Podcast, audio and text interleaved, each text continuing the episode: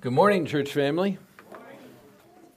It's so nice to see you all. Uh, happy Sabbath. And uh, I have to say I've been blessed by the whole service so far. I think I say that every time I'm up here. But from the children's story to the pianist to the special music, everybody in between, I'm always blessed, and I hope you guys are too. Um, I do have a little presentation if you can bring that up.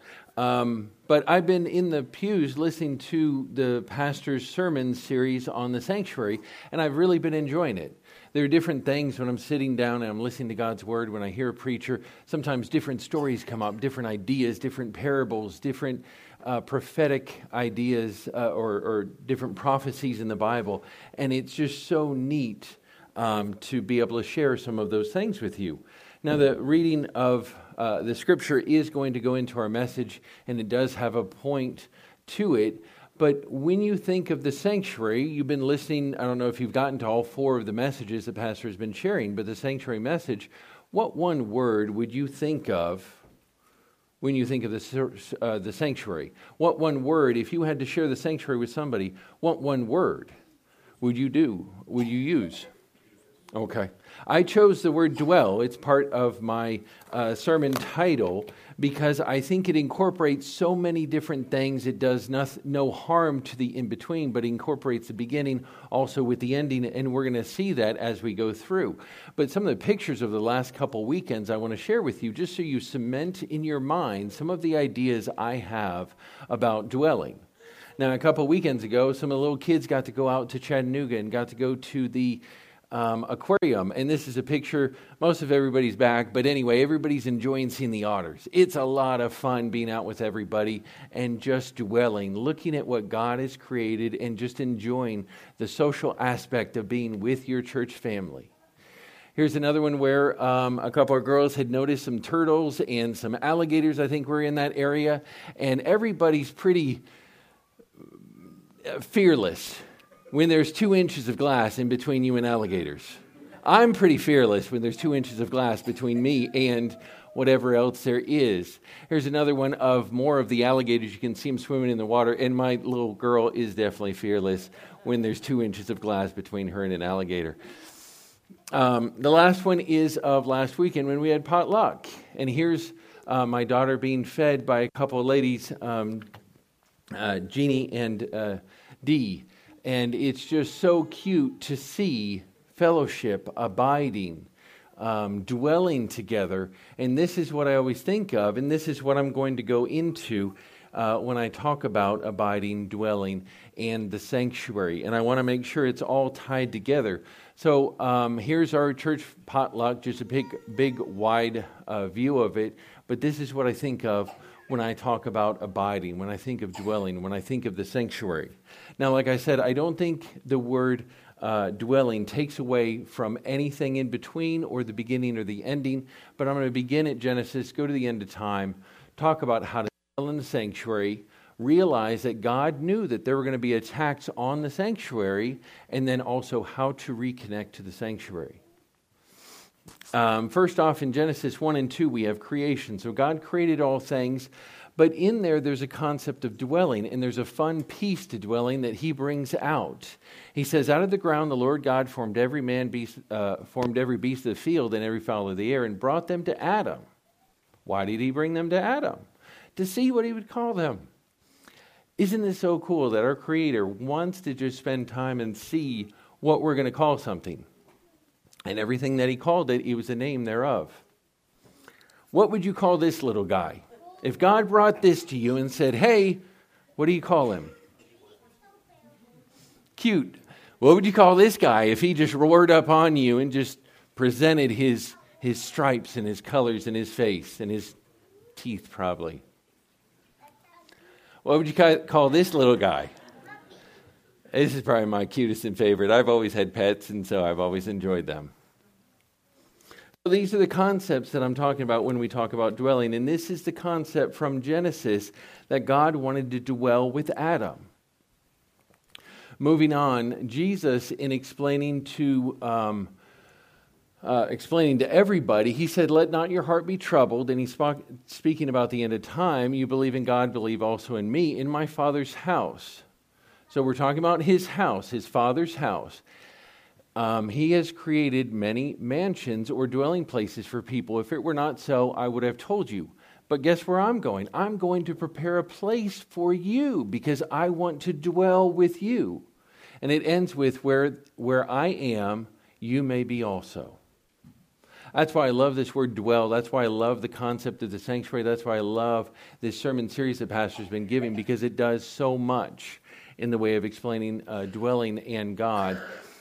Here in Revelation, it restates the same concept. One of the elders answered, saying unto me, What are these which are arrayed in the white robes? Whence came they? And I said unto him, Sir, you know. And he said to me, These are they which came out of the great tribulation. They have washed their robes and made them white in the blood of the Lamb. Oops, I hit this twice. Therefore, uh, therefore are they before the throne of God, and serve him day and night in his temple. And he sitteth on the throne, and he shall dwell among them. This is talking about the end of time. Last one is in Revelation twenty-one, one through three. And I saw a new heaven and a new earth, for the first heaven and the first earth were passed away, and there was no more sea. And I, John, saw the holy city, New Jerusalem, coming down from God out of heaven, prepared as a bride adorned for her husband. And behold, the great voice out of heaven, saying, Behold, the tabernacle of God is with men, and he dwells with them, and they shall be his people, and God himself shall be their God. This is a beautiful overarching story that begins in Genesis, ends in Revelation, and is all throughout the whole entire scriptures, and is in the sanctuary. And that's where we're going to go next. Um, how God, or how Jesus described, and how to dwell inside, dwell in the temple.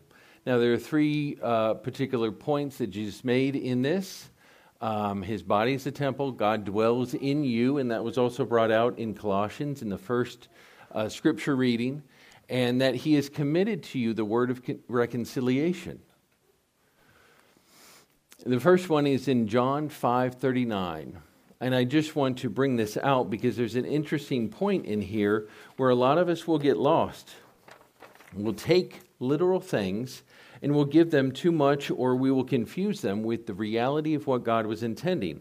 Jesus warns here that we would forget the spiritual application of these literal things that he was going to give us. Here he gave us the scriptures, and people, or the Pharisees, would study through those because they thought if they followed the scriptures or just had the scriptures, God owed them, or they would earn eternal life. And that was not the case. There would not be a harming of this scripture if we were to say, you perform duties in the sanctuary, and in doing the duties, you think you have eternal life, but they actually testify of me. And we'll find out more about that as we go through the sanctuary. And that's the part of the message that has been coming through this sermon series. Each one of these articles inside the sanctuary testified of Christ. It's an interesting fact. Um, Jesus answers, answered unto them and saying, Destroy this temple, meaning his body, and in three days I will raise it up. And then they referred back to the temple that was built and thought he was referring to the actual sanctuary. And he said, and but he really spoke of his body. Later on, Paul goes in and he says, Know you not, don't you know that you are the temple of God, and that the Spirit of God dwells in you? So here Jesus is explaining, you are the temple. He's trying to explain in the scriptures, in the sanctuary, it actually talks about how you are supposed to have these things in you.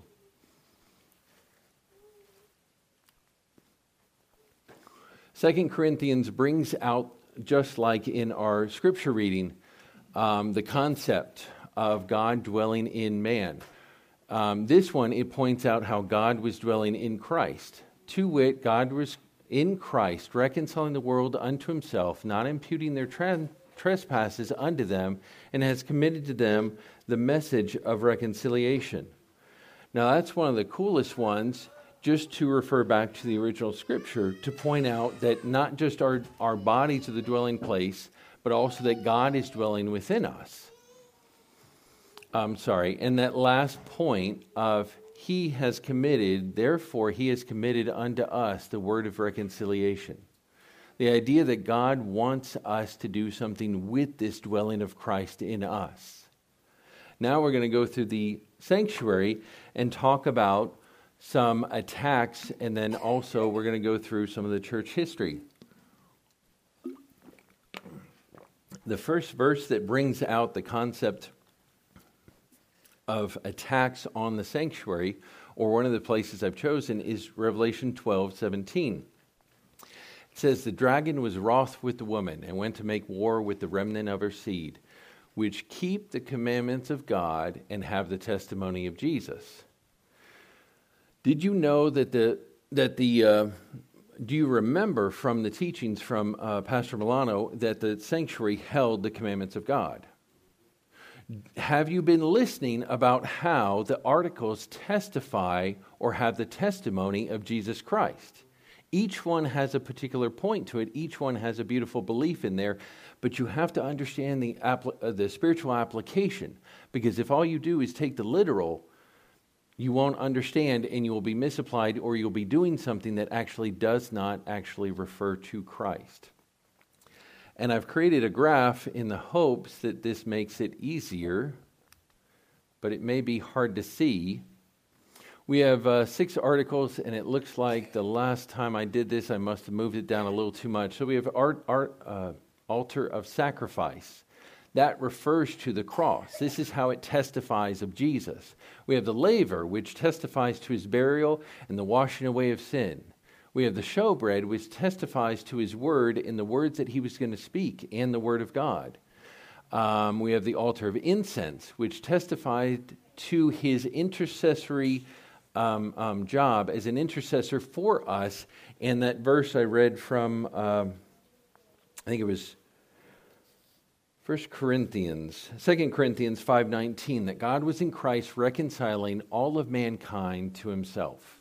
The candlestick referred to his life, and he was the light to men, and he was going to bring forth um, that concept to everybody. And the last one is the altar, um, sorry, the Ark of the Covenants, which had the Ten Commandments, which he kept perfectly, which we cannot keep perfectly. How neat is that, that God has is represented in every one of these, and every one of these brings out some work he's trying to do in your life. Now, there's a, a, a, a scripture verse that I put in for each one that kind of explains during Jesus' time, they also were not following these, even though they had the sanctuary. John two talked about how they were buying and selling inside the church, uh, the sanctuary, and they had made it a marketplace rather than uh, uh, what he had designed it for, which was to point forward to him. He called it a den of thieves. Matthew twenty-three, he called them whitewashed sepulchres. They didn't understand that this sanctuary service was supposed to be renewing and washing away sin. And what they were doing was just cleaning the outside. They were getting dressed up. They were getting outwardly clean. They were wearing suits, ties. They were wearing what they needed to and only looked good on the outside. But in reality, on the inside, they were just as dirty, just as unholy, just as sinful as they were before, and it looked even worse. Mark seven and John five have great stories about how um, they put church traditions over the Word of God. In one particular reference, he says, um, you tell parents to give money to the church so that they don't have to take care of their grandparents. And you've dis- you've done away with the Word of God that says, honor your father and your mother. And he says, it, you call it Corbin. And this is one of the ways that you can do away with God's word in your life. So this was during Jesus' time. Another one in Matthew six, he said, don't pray to be seen like the Pharisees. The Pharisees would run around, make lots of noises, have lots of jingly things, just to be seen when they pray. Um, the Good Samaritan in Luke ten talks about how Jesus um, had an interest, uh, w- was telling this story to a lawyer, and the lawyer thought that he could justify himself and his actions and who he loved by asking Jesus, who is my who is my neighbor? And Jesus asked him the story about the, the, the uh, Good Samaritan, and he says, who was the neighbor to the Good Samaritan? And he answered, the one who helped him, which was not of his own faith. A lot of the Jews thought only people in their own faith could be saved, and that was their only friends. The last story I did not keep... Um, I don't know if you can see it or if you can edit it or bring it up. Um, I'm trying to think of what it was. Give me one second and I will probably be able to get to it. Um,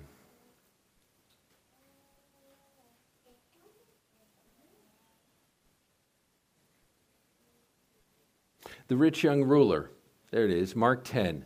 The rich young ruler believed that he had kept all ten of the commandments. Christ asks him a story, and he points out when he asks him, will you give up all of your money? That he actually didn't even keep the first commandment, let alone the other nine. And so each one of these things was defiled during Jesus' time, and each one of these things can be defiled in our own life, in our own situation. Moving on, in Daniel, there is a prophecy looking forward to, I think it's Daniel eight, that talks about the twenty-three hundred day prophecy. And in the twenty-three hundred day prophecy, um, can you move it forward one? I'm going to try and reset this. But in the twenty-three hundred day prophecy, um, there are, once again, each one of these items were defiled, and this is all in church history. And at one point during the twenty-three hundred day prophecy, oh, I guess we both hit it. Sorry. All right, there we go. I'll try and control it from here on out. Anyway, from the thirteen hundreds, uh, there was there was an uh, sorry during the twenty-three hundred day prophecy, and this is in in uh, uh, sorry church history. Um, in the thirteen hundreds, John Wycliffe began publishing the Word because there was no Bible that was published amongst the people. Nobody could get a hold of the Bible. Nobody could read it for themselves and understand it for themselves. In the fourteens to fifteen hundreds, Martin Luther came along in the Reformation, and he particularly brought out about how Jesus was our sacrifice, and that sacrifice was enough, that there was nothing else that was needed. In the time when he was living, there were penances, and they could buy indulgences that that the church said that would be in addition to Christ's sacrifice. In the fifteen hundreds, John Calvin came along, and he brought about the concept of Jesus being the only intercessor we need, um, that priests were not needed to con- communicate between God and us to deliver us from sin or to confess our sins. John Smith and Roger Williams uh, uh, were part of the Baptist movement who brought about the concept of repentance and baptism and how important those concepts were together, because there was a uh, idea that you could get baptized before you knew or before you repented.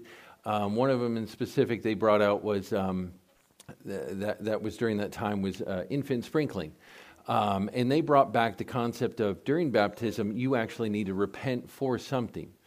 Um, seventeen hundreds, John Wesley brought back the concept of va- evangelism, letting your light shine, and um, bringing out that from the candlestick in the sanctuary service. In the eighteen hundreds, there was a, a church formed, and it was not formed, let's just say, all by itself. It was, it was made up of all these different groups, all these different groups of people, uh, members, um, Presbyterian, Baptist, Methodist specifically were mentioned, uh, were brought together, and they, they formed another church, and they called it the Seventh-day Adventist Church, and they had a specific Uh, perspective on the Ten Commandments, especially the Sabbath commandment.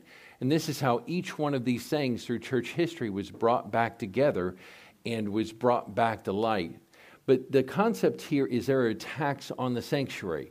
There was one back in Jesus' time, there's one back in church history, but there is also a church attack that is constantly coming on his people. Um... And so after these attacks happen, the idea is we need to reconnect. We always need to be connected to God, but at times we need to reconnect to God. And this is the part that I really enjoy the most, is John fifteen. And if any of you have your Bibles and want to turn there, it's just a few short verses, um, but we're going to go through the parable of the vine in John fifteen.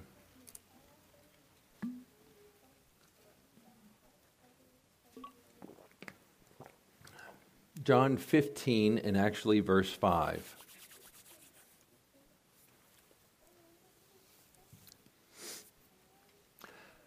Say amen when you get there. Amen.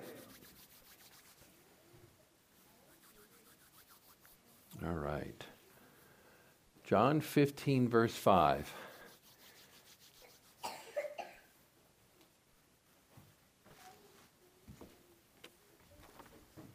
By the way, Nathan, I do want to get on your playlist. I do want to find out. I had never heard that song before, but it was so beautiful. I do want to hear it. And um, anyway, I, I look forward to hearing. And I've heard from some of y'all, some of your different songs, and I absolutely love them. And do share them. Do continue to share, because I love music, especially good soul music that really hits you deep. Um, that's one of the most beautiful things. John fifteen five. It says, I am the vine, you are the branches. He that abideth in me, and I in him, the same bringeth forth much fruit. For without me you can do nothing. Now first I want to point out here that God is stating or making the reference that God's love is for all. You recognize that the, that the, the, the sacrifice, the cross, was good enough for every last person. So when he says this, he says everybody is connected to me. Now later on he may say that some are broken off, but still every last person is connected to him. And the difference between the ones who are connected is whether or not they're bringing forth fruit. How long have you been in the church? How long have you known Christ? Are you bringing forth fruit? How do you know? The only, only those who abide, thirdly, only those who abide in Jesus are the ones who are able to pr- uh, uh, uh, produce fruit. So how do we abide in Jesus? Go to verse nine. Verse nine says, as the Father has loved me, so have I loved you. Continue in my love. So Jesus, under, or, or the understanding here is if we abide in the Lord, it, it's the same as to abide in the love of the Lord. So how do we abide in the love of the Lord? Verse ten says, if you com- com- keep my commandments, you shall abide in my love. So the answer is if we keep his commandments, even as I have kept my Father's commandments and I abide in his love. So let's jump down to verse twelve and see what commandments are we to keep. And it says, this is my commandment, that you love one another as I have loved you. Now it's neat here that God puts in a relationship. First off, keep my commandments, but also the relationship is, is for you to love one another as I have loved you. So the biggest question here question here is, do you know how God has loved you? Do you know how he has loved you? And I have two last slides. The first one is how to learn, uh, let's learn how to dwell in God's love. Let's learn how God has loved us. Now I put this together, but you may go home and you put your, may put your own, your own together, and you may find way more than I have. And you may have different stories that point this out. Now, once again, this is, I, I love the sanctuary, and I think the sanctuary has its place in showing us and reminding us of all the different things, and it's a great blueprint, so to speak, that you can go through. John three sixteen is what I chose, God's sacrifice. For God so loved the world that he gave his only begotten Son, that whosoever may believe in him shall not die but have everlasting life. Do you dwell on God's sacrifice during your day? Do you think about what God has given up? First off, you have to know that the Father and the Son were separated at some point. And there are a number of different Psalms that refer to this and the kind of the heartbreaking thought. And if you bring this to your own family, this is a heartbreaking thought also. The laver, Luke seven forty. Parable of God's forgiveness. This is the one that I always think of, and it's where there were two debtors. One owed a little, one owed a ton. And God, uh, sorry, the, in the parable, the, the creditor forgave them both. But in this instance, and your realization of how much God has forgiven you, um, do you think about during your day how much God has forgiven you? Do you think about the little things, the big things? The showbread, three, uh, Matthew three seventeen, God's affirming word. This is a reference I, I put in there toward um, Jesus' baptism. I love this because God speaks from heaven and he said, this is my beloved Son in whom I'm well pleased. Are you spending time in God's Word, in listening to what He says about you?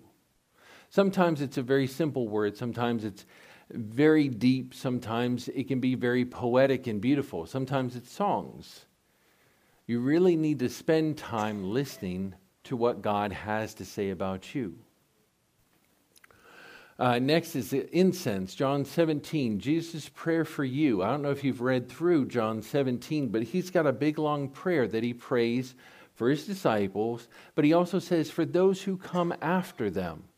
Each one of us who come after the disciples that read his word, that follow him, are you talking with God? Do you spend time, whether it's in the moments, whether it's in the rough days, whether it's in a discussion with your boss, whether it's right after that bad email you got from somebody, or some horrible word, or critically injured person? Do you spend time talking to God?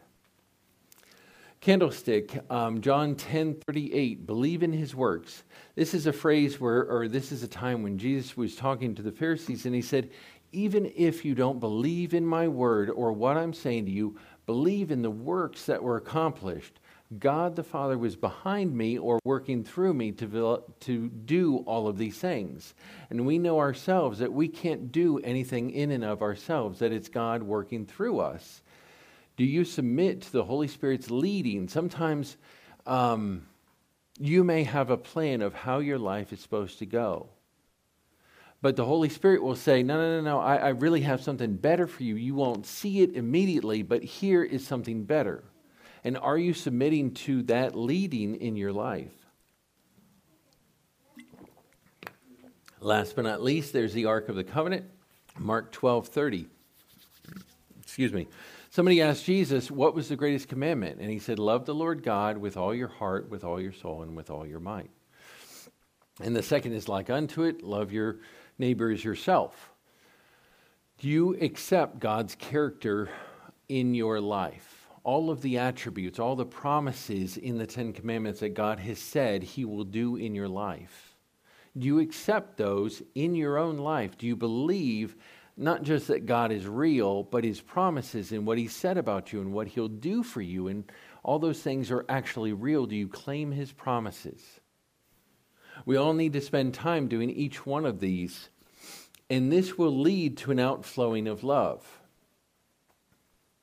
And it will lead to all of these things being uh, poured out of you, like it says in the in the original scripture, in the first scripture, that this leads to a message of reconciliation that God has given to us, and that it is Jesus or God dwelling in us.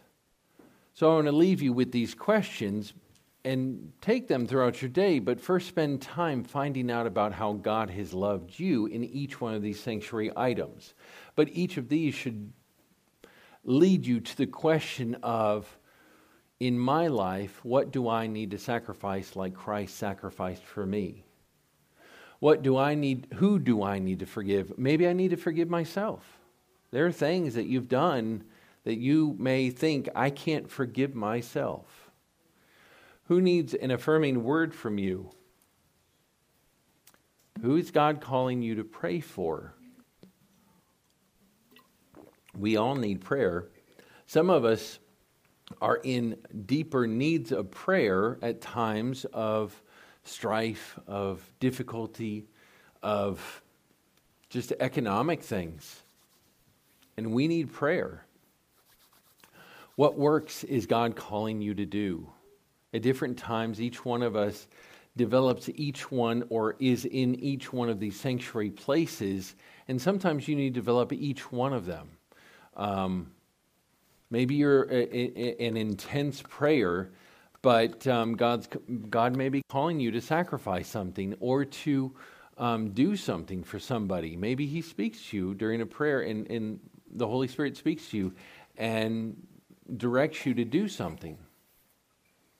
And last but not least, the Ark of the Covenant. Who is God calling you to love? There are a number of different stories where God led different people of the Bible. Um, Jonah, right off the bat, comes to mind.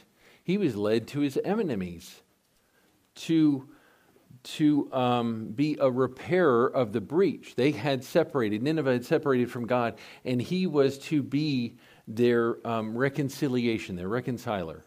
And he was to bring God's message to them.